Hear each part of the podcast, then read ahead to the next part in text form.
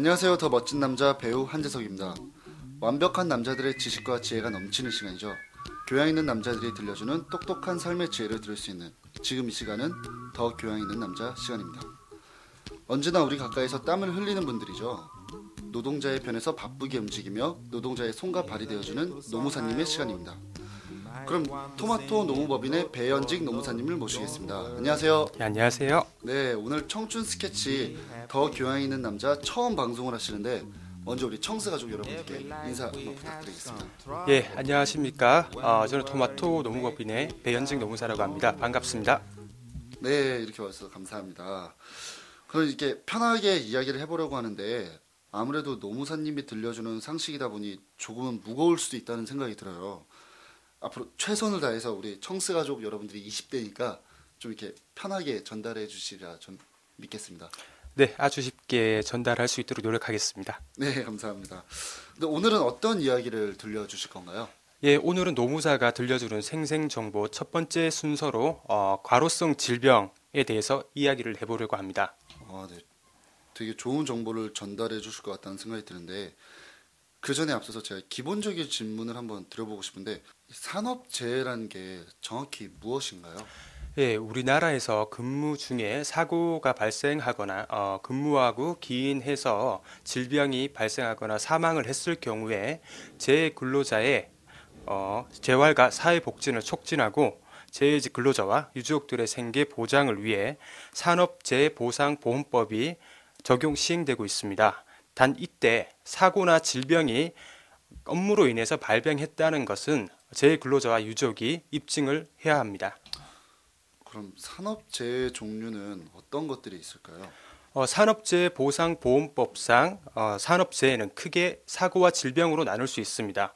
사고의 경우에는 업무 수행 과정에서 물리적 환경에 의해 발생하는 것으로 업무와의 인과관계를 비교적 어, 쉽게 어, 입증할 수 있습니다. 하지만 질병의 경우에는 사고와는 달리 뭐 물리적 환경뿐만 아니라 아, 근로 시간, 어, 업무 강도, 회사 내에 사용하는 화학 물질, 사업장 내의 인적 관계, 업무의 책임 정도 등에 따라 어, 다양한 요인에 의해 일시적 만성적으로 음, 질병이 발생했다는 것을 입증해야 합니다. 앞서 말했듯이 이러한 인과관계는 재해 근로자와 유족들이 입증을 해야 산재 승인을 받을 수가 있습니다. 근데 오늘 들려주실 이야기가 과로성 질병이라고 하셨었는데 그럼 과로로 인해 쓰러졌을 때도 산재 보상을 받을 수 있는 건가요? 네, 어, 과로사라는 말씀을 좀 많이 들어보셨을 텐데요.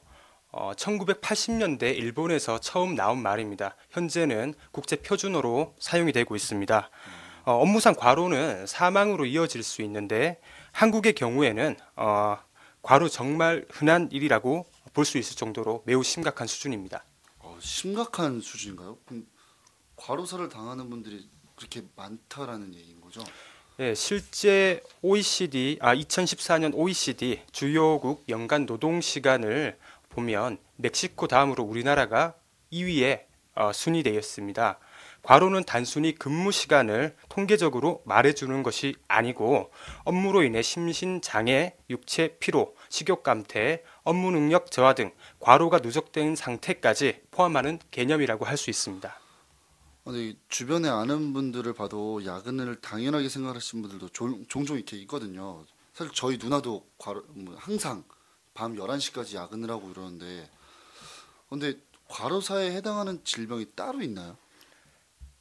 산재 보험에는 과로사라는 용어 대신 어, 뇌심혈관계 질병이라는 용어를 사용하고 있습니다. 여러 산재 사건을 진행하다 보면 뇌출혈, 뇌경색, 급성 심근경색 등 이 발병에서 쓰러지거나 사망하는 경우를 많이 접하게 됩니다. 이분들이 가장 궁금해하는 것이 이러한 질병도 산재로 인정될 수 있는지 여부입니다. 어, 그럼 그런 질병도 산재로 인정이 되나요? 예, 물론 과로성 질병도 어, 산재보호법상 어, 인정하는 질병 중의 하나이므로 인정 기준에 부합한다면 산재를 인정받을 수 있습니다. 하지만 그 기준이 매우 까다롭게 규정이 되어 있고 입증 방법에도 여러 어려, 어려움이 있어서 산재 인정률이 매우 낮은 편입니다. 어, 과로성 질병으로 고통받는 분들이 상당할 것 같아요. 예, 맞습니다. 문제는 과로성 질병이 발병하게 되면 언어장애, 어, 인지장애, 신체장애 등 큰 후유증이 남게 되고 심한 경우 사망에 이르게 되는, 되는 경우가 대부분입니다.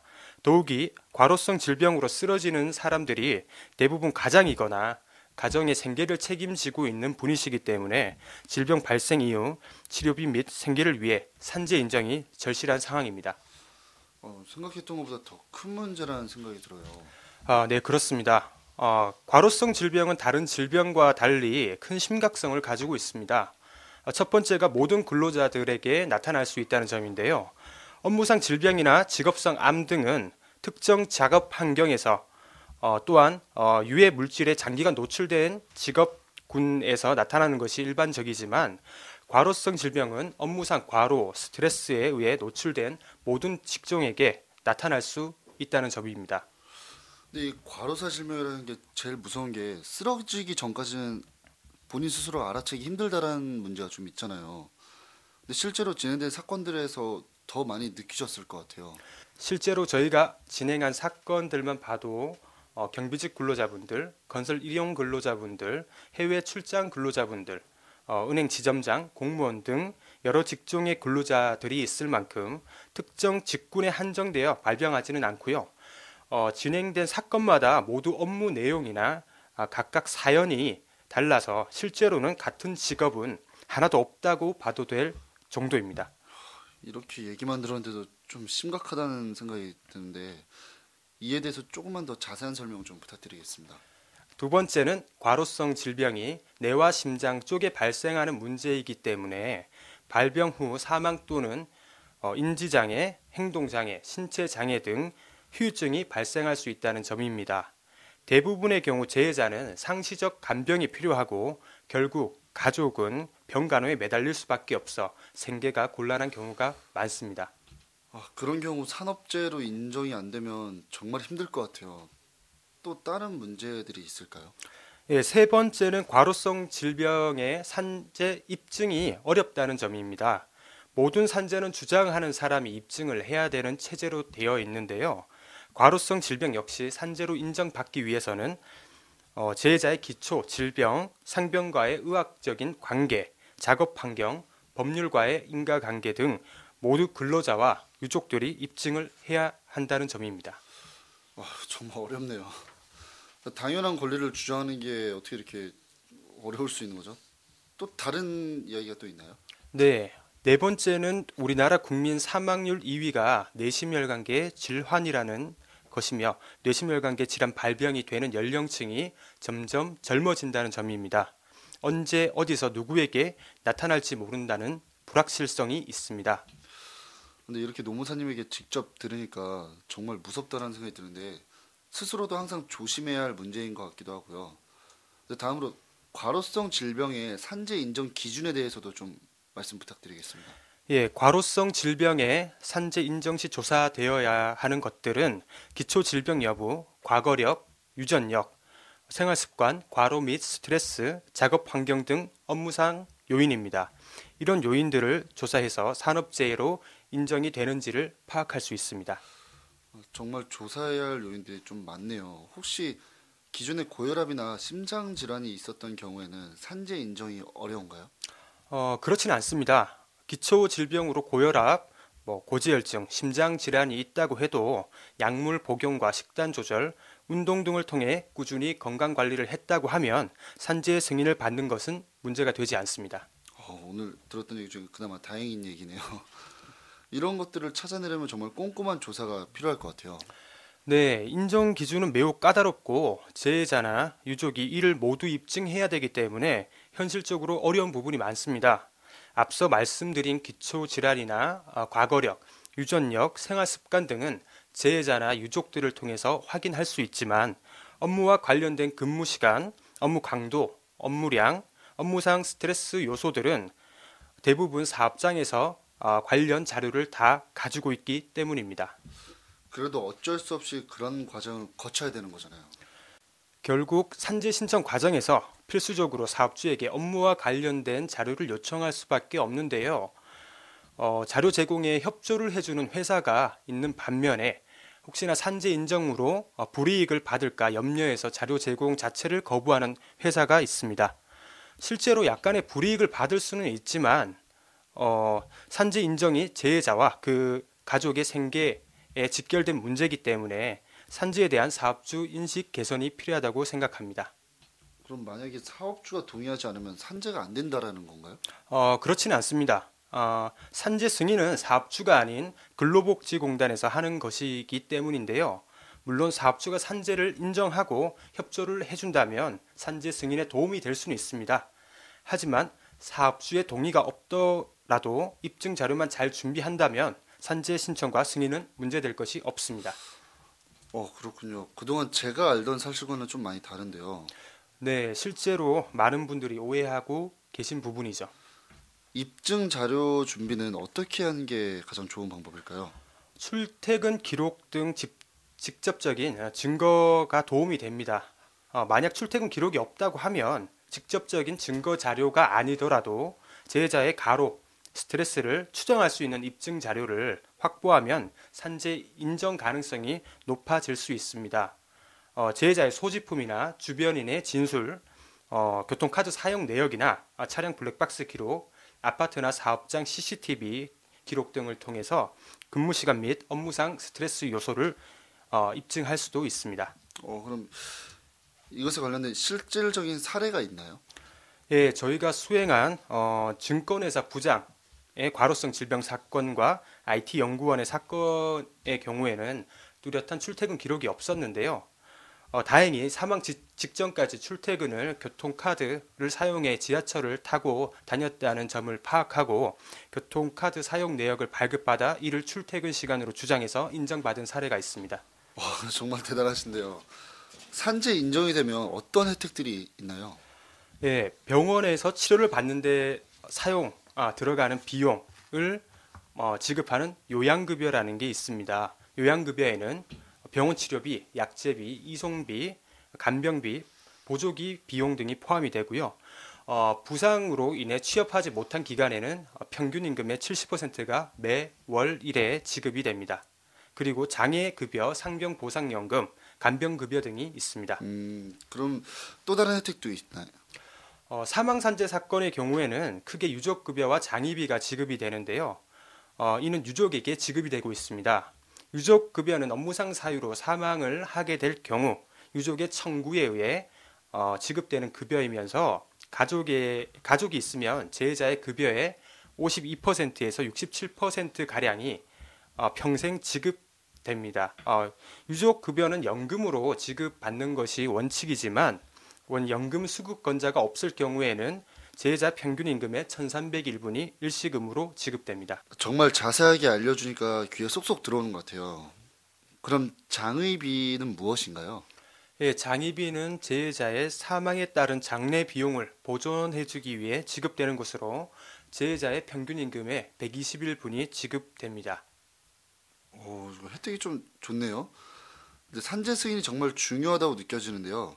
승인을 위해서 노무사를 선임하는 것이 정말로 필요하겠네요.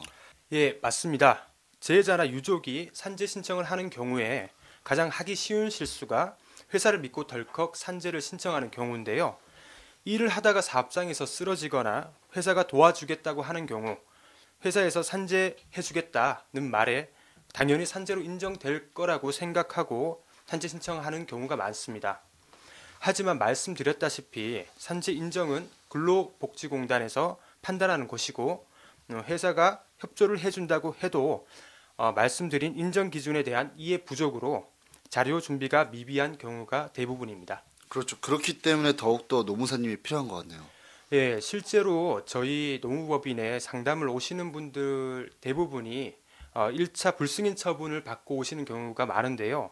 만약 1차 산재 불승인 처분이 어, 났다고 하면 어, 이의 신청 절차가 있긴 하지만 실제로 처음 조사한 내역을 가지고 다시 판정을 하는 방식으로 진행되기 때문에 이의 신청을 한다고 해서 불승인 처분이 취소되고 산재로 인정될 확률은 많이 떨어질 수밖에 없습니다. 어, 그렇기 때문에 전문가를 통해 산재 신청 초기부터 철저하게 준비라는 게 중요하겠네요. 근데 혹시 기억에 남는 사례는 혹시 있으신가요?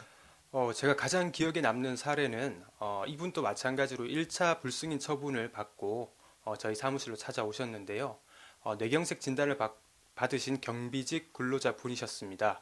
어, 감당할 수 없는 치료비와 생활비 때문에 결국에 본인들이 살고 있던 집까지 처분할 준비를 하고 계셨는데 다행히 2차 어, 이의 신청 과정에서 불승인 처분이 취소돼서 어, 그 집에서 계속 편하게 생활을 하시고 현재까지 저에게 어, 고맙다고 주기적으로 인사를 해주시곤 합니다. 아 진짜 저 되게 기분 좋은 사례네요 진짜 근데 오늘 첫 시간을 정말 알차게 꾸며주시고 되게 좋은 말씀을 많이 해주신 것 같아요 하고 싶은 말씀이 또 있으시다고 하는데 예, 어, 산재 근로자들의 억울함을 해결하기 위해서 어, 국회와 노동계에서 실제로 근로복지공단에 어, 판정 지침에 대한 다양한 목소리를 내고 있습니다. 하지만 실제로 어, 개정에 이르기는 어려운 점이 많습니다. 결국 현재 최선의 방안은, 방안은 근로복지공단 기준에 근거해서 재조사, 입증 자료를 준비하는 것인데요. 어, 재외자, 재외자와 유족을 포함해 사건을 대리하고 있는 저희 어, 노무사들 입장에서도 어, 그저 답답한 심정입니다. 오늘날 대한민국은 누가 언제 어디서 갑자기 쓰러질지 모르는 상황입니다. 어, 과로 사회이기 때문에 지속적인 노동계 국민들의 요구에도 불구하고 어, 정부와 공단은 법 규정과 지침 개정에 모르쇠로 일관하고 있는 것이 가장 큰 문제라고 생각합니다. 오히려 산재 승인은 더욱더 어려워지고 있습니다. 좀 더 많은 사람들이 이러한 현실에 경각심을 가지고 모든 사람들이 산재 혜택을 볼 수 있는 어, 그런 상황을 만들 수 있도록 목소리를 내주셨으면 좋겠습니다. 아, 네, 진심으로 느껴지는 멘트였던 것 같아요 정말 감사합니다 관심이 그리 많은 분야는 아니어서 잘 몰랐던 부분이 많았는데 오늘 노무사님을 뵈면서 정말 많은 것들을 알게 되는 것 같아요 어, 그런 작은 관심이 정말 힘이 되고요. 앞으로 더욱 알찬 내용들을 가지고 찾아뵙도록 하겠습니다. 아, 감사합니다. 오늘 방송을 들으시면서 더 궁금한 점이 있다면 네이버 TV캐스트나 팟캐스트로 문의를 해주시고요. 토마토 노무법인에 직접 문의를 해주시면 제일 좋은 방법일 것 같습니다. 아, 오늘 이런 얘기 많이 해주셨는데 어떠신가요? 첫 방송을 해보시니까. 어, 재밌네요. 아, 근데 이렇게 이야기를 하다 보면 벌써 마칠 시간이 이렇게 됐어요. 네. 근데 사실 이 이런 이야기를 하는 게 어떻게 보면 되게 어려운 얘기도 많고 또 저희들에게 쉽게 설명해 주려다 보면 아무래도 앞으로 되게 많은 어려움이 있으시겠지만 우리 청스를 위해서 조금이나마 더 쉽게 더 재밌게 얘기를 해주시면 우리 청스 가족 여러분들도 많은 정보를 얻고 어디 나가서 그런 안 좋은 상황을 당하지 않는 일이 꼭 만들어질 것 같습니다. 오늘 정말 수고 많으셨고요. 다음 달에도 알찬 정보로 다시 만나 뵙기를 기대하겠습니다. 감사합니다. 네, 감사합니다. 저희 마지막 인사가 있어요. 제가 하면 뒤에 마지막 멘트 같이 해주세요. 네. 천, 제가 저도 오그라들어서 이게. 네, 해보겠습니다. 청춘 가족 여러분, 우리의 내일은 봄날이에요.